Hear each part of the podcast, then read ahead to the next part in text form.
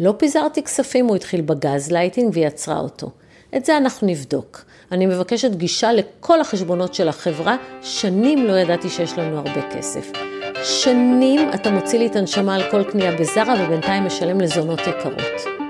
ברוכים הבאים לסדרת השורטקאסטים שהם בעצם סיפורים מהבלוג שכל כך אהבתם. תסלחו לי שאין לי אמפתיה לא לגברים ולא לנשים באתרים שמשדכים גברים עשירים לנשים צעירות לצורך סידור קבוע של תמיכה חודשית כנגד שירותי סקס. והכי בזויים בעיניי הם גברים נשואים שמציגים את עצמם כשוגר דדי ומחפשים נשים צעירות כדי לקבל מהן שירותי סקס כנגד תמיכה חודשית ביד רחבה, ובבית הם מתעללים בנפשים שלהם כלכלית ונפשית, ויש לא מעט כאלו. הם בדרך כלל נרקסיסטים שבטוחים שהכל מגיע להם ושהם יכולים לשלוט באנשים באמצעות כספם. אז בבית הוא היה נוקט בענישה כלכלית. זה יקר, הוא נהג לומר לאשתו כשהיא רכשה כמה בגדים בזארה. למה את מבזבזת כל כך הרבה כסף על סמרטוטים כל שבוע? והיא התכווצה ומלמלה משהו על הסייל שהיה והכל ביחד עלה לה רק 700 ש"ח, והיא לא הזכירה שהיא הפקידה משכורת של 15,000 ש"ח לחשבון המשותף, והוא תמיד הפקיד סכום זה. כבר שנים שהוא מעביר מחשבון החברה שלו את אותו סכום שמופקד לחשבון כמשכורתה החודשית. הוא מקפיד אפילו על השקלים והאגורות. ככה כל חודש, גם כשהמשכורת שלה הייתה נמוכה יותר, וגם כשהסכומים האלה לא הספיקו להוצאות המשפחה והם נכנסו ליתרת חובה. את יתרות החובה הוא נהג לכסות באמצעות הלוואות שנטל מהחשבון המשותף. אבל בחשבון החברה שלו שכבו מיליוני שקלים. הייתה לו חברה משגשגת, הוא היה מצליחן, חולה שליטה, עם צורך עז בריגושים, תחושת עליונות והתנשאות, וחוסר יכולת לחוש רגשות עמוקים. כחלק מהצורך בריגוש, הייתה לו כל פעם מאהבת תורנית, ולפני שנה הוא גילה שיש אתרים שמשדכים גברים כמוהו לנשים שמחפשות שוגר דדי, והוא התחיל לחגוג. עשרות אלפי שקלים עברו כל חודש מחשבון החברה לחשבונן של נשים צעירות ונאות, שדרשו תמיכה חודשית כנגד ביקור שבועי בדירתן. זוכרים את אשתו? זו שהוא מוציא לה את הנשמה על קניות בזארה ומעביר לחשבון המשותף סכום נמוך יותר ממה שהוא מקדיש לנשים המוחזקות? זו שכבר שנים הוא מקטין וכשהיא חושדת, הוא כועס עליה ועושה גז ליינטינג והופך אותה לחולת נפש? ובכן, אותה אישה לפני חודשיים קיבלה הודעת טקסט אנונימית שאומרת, בעלך פעיל מאוד עם כמה נשים במקביל. מסתבר שיש אתרים שאפשר לשלוח דרכם הודעות טקסט אנונימיות לחלוטין ואין אפשרות לדעת מי השולח. אחרי שלושה ימים נשלחה לה הודעה נוספת, תבדקי כמה כסף בעלך משקיע בנשים אחרות. היא לא אמרה לו כלום.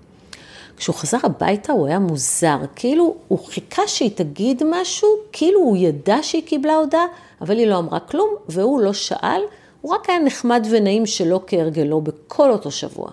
אולי הוא חשב שהיא לא קיבלה את ההודעות, ואולי הוא חשב שהיא התעלמה מהם, אבל היא לא התעלמה ולא התכוונה להתעלם. ההודעות האלה העידו שהחשדות שלה לא היו מופרכים והזויים, כמו שהוא הקפיד לומר לה, אלא דווקא מאוד מבוססים. היא שכרה חוקר פרטי וביקשה חקירה מקיפה, כולל מעקבים ודיבוב. אלא שהחוקר עוד לא הספיק להתחיל את העבודה והיא קיבלה לטלפון שלה הוד, הודעה אנונימית עם סרטון שלו באקט מיני סוער עם אישה בלונדינית צעירה שכל הזמן הסתכלה לעבר המצלמה. באותו ערב הוא חזר הביתה מאוד מאוחר והיה חיוור כמו סיד. בפעם הראשונה אחרי 22 שנות נישואים הוא נראה לה חלש ומבוהל. קרה משהו? היא שאלה, והוא הביט בה ושתק. וכשהיא לא הוציאה מילה במשך דקה ארוכה ורק הסתכלה עליו, הוא אמר, אני יודע שקיבלת סרטון לטלפון היום, אנחנו צריכים לדבר. מסתבר שאותה אישה צעירה שחיפשה שוגר דדי, הייתה נערת פיתוי שמופעלת על ידי עבריינים שביקשו לסחוט אותו ואיימו שיספרו לאשתו על הפעילות המינית הענפה שלו, אם לא יעביר להם סכום חד פעמי של 120 אלף שקלים. הוא התעלם, ניתק קשר עם אותה בחורה וחסם אותה בוואטסאפ. ואז הגיע הוואטסאפ הראשון לאשתו. הוא קיבל צילום מסך וידע שהיא קיבלה. למה לא אמרת כלום? הוא שאל, והיא שתקה. הוא חשב שבזה נגמר האירוע, אבל אז הוא קיבל דרישה נוספת להעביר במיידית 150 אלף שקלים במזומן, או שתישלח עוד הודעה לאשתו. הוא שוב התעלם, והיא קיבלה את ההודעה השנייה, והוא קיבל צילום מסך. היא עדיין לא אמרה כלום, והוא כבר הבין שהם לא יפסיקו, אבל לא ידע מה עוד הם יכולים לעשות. הוא לא ידע שבכל החודש האחרון שהוא בילה בביתה של אותה אישה, הוא צולם מכל הכיוונים ובכל הזוויות. הוא גם לא ידע שלא תבוא שום דרישה לפני שהסרטון נשלח לאשתו. הוא קיבל הודעה אנונימית עם הסרטון ועם צילום מסך שהוא נשלח לאשתו ודרישה ל-350 אלף ש"ח והאיום הבא. שימו לב. הבנו שאתה לא מפחד מאשתך. אם לא תעביר את הכסף, הסרטון הזה יישלח ליואב ויש לנו עוד הרבה סרטונים. כשהוא ראה את השם של הבן שלו, החייל, שמשרת ביחידה קרבית בתוך ההודעה הסוחטת, חשך עליו עולמו. יואב היה החולשה שלו. יואב היה גבר צעיר ומוצלח וצנוע וערכי. מאלו שמתנדבים לכל משימה ורוצים לשרת את המולדת, הוא היה כל מה שאבא שלו לא, ואבא שלו הריץ אותו, וניסה במשך שנים להפוך אותו מהבן של אימא לבן טיפוחיו. הוא פחד עד עמקי נשמתו שיואב יראה אותו במערומיו, תרתי משמע, אתם יודעים.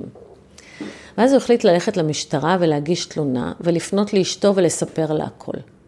במשטרה אמרו שהם מכירים את תופעת הסחיטה נגד גברים דרך אתרים כאלה, ושהם יבדקו ויחקרו, אבל תכלס נתנו לו להבין שקשה מאוד לאתר את אותם סחטנים שעומדים כנראה מאחורי הבחורה הזאת, ושהם כנראה עבריינים כבדים. בכל מקרה, הוא רצה הנרקסיסט להתייעץ עם אשתו האם לשלם להם, ובכך למנוע מיואב את הסרטון. ובאותה נשימה הוא הוסיף ואמר שהוא יודע שאם הוא יענה לסחיטה, הם יסחטו עוד הרבה. הוא שבור וגמור ויודע שהרס לשניהם את החיים ומקווה שהיא תסלח לו. היא לא ענתה ולא סלחה. אחרי שבוע הגשנו בקשה ליישוב סכסוך וצו איסור דיספוזיציה, שזה איסור לבצע פעילות כלשהי בחברה ובנכסים שלה, ושלחנו לו הזמנה לנהל משא ומתן. אבל לרגע לא היה לי ספק שהוא התנהל כמו נרקסיסט ברגע שהבין שהיא נחושה להתגרש. היא אומר, ואז היא אמרה לי, הוא אמר מילה במילה את מה שאמרת שהוא יגיד. זה היה כשהוא קיבל את המכתב ממני ואמר לה שהיא לא צריכה עורך דין ואפשר לסיים ביניהם הכל ושעורכי דין רק ייקחו להם את הכסף ולא יישאר כלום לילדים. זה קלאסיקה של אה, נרקסיסטים ברגע שהם מקבלים מכתב מעורכי דין. והיא ענתה לו, לא יישאר כלום לילדים אם תמשיך לפזר כספים על נשים אחרות. לא פיזרתי כספים, הוא התחיל בגז לייטינג והיא עצרה אותו. את זה אנחנו נבדוק. אני מבקשת גישה לכל החשבונות של החברה, שנים לא ידעתי שיש לנו הרבה כסף. שנים אתה מוציא לי את הנשמה על כל קנייה בזרה ובינתיים משלם לזונות יקרות. הוא הביט בה המום. שנים היא לא העיזה לומר כלום, ופתאום, פתאום היא מעיזה. פתאום היא דורשת, פתאום היא לא מפחדת. הוא לא ידע שלפני שהגיעה אליי, היא הפעילה את החוקר הפרטי שהביא דוח גם על מצב החברה. וגם מצא שהוא בקשר עם שתי נשים נוספות במקביל. ולמרות הסחיטה, דרך אגב, הוא נשאר בקשר עם עוד שני נשים, שתי נשים. הוא לא ידע שהיא שוחחה עם יואב, ושאמר לה שהוא יודע כבר מגיל 16 שיש עוד נשים בחיים שלו, ושהוא שמח שאימא שלו סוף סוף התעוררה. והוא לא ידע שהיא ישבה במשך שלושה ימים והקשיבה לכל הפודקאסטים שלי, ולא הפסיקה לבכות כי היא הבינה שיש שם ודפוס ברור למה שהיא חוותה. היא הבינה שהוא נרקסיסט קיצוני, שבגד בה שנים, שהיא עברה אלימות כלכלית ונפשית וטיפולי שתיקה וגז לייטינג. ולגבי הדרך בה הוא נתפס, היא אמרה, אם לא זה, אני הייתי ממשיכה לסבול עוד שנים. את יודעת, היא הוסיפה, זו ההוכחה הניצחת שקרמה is bitch. תודה שהאזנתם לשורטקאסט. אם מצאתם ערך או סתם היה לכם ממש מעניין, אני אשמח אם תעבירו אותו למישהו שיהנה ממנו גם. תודה.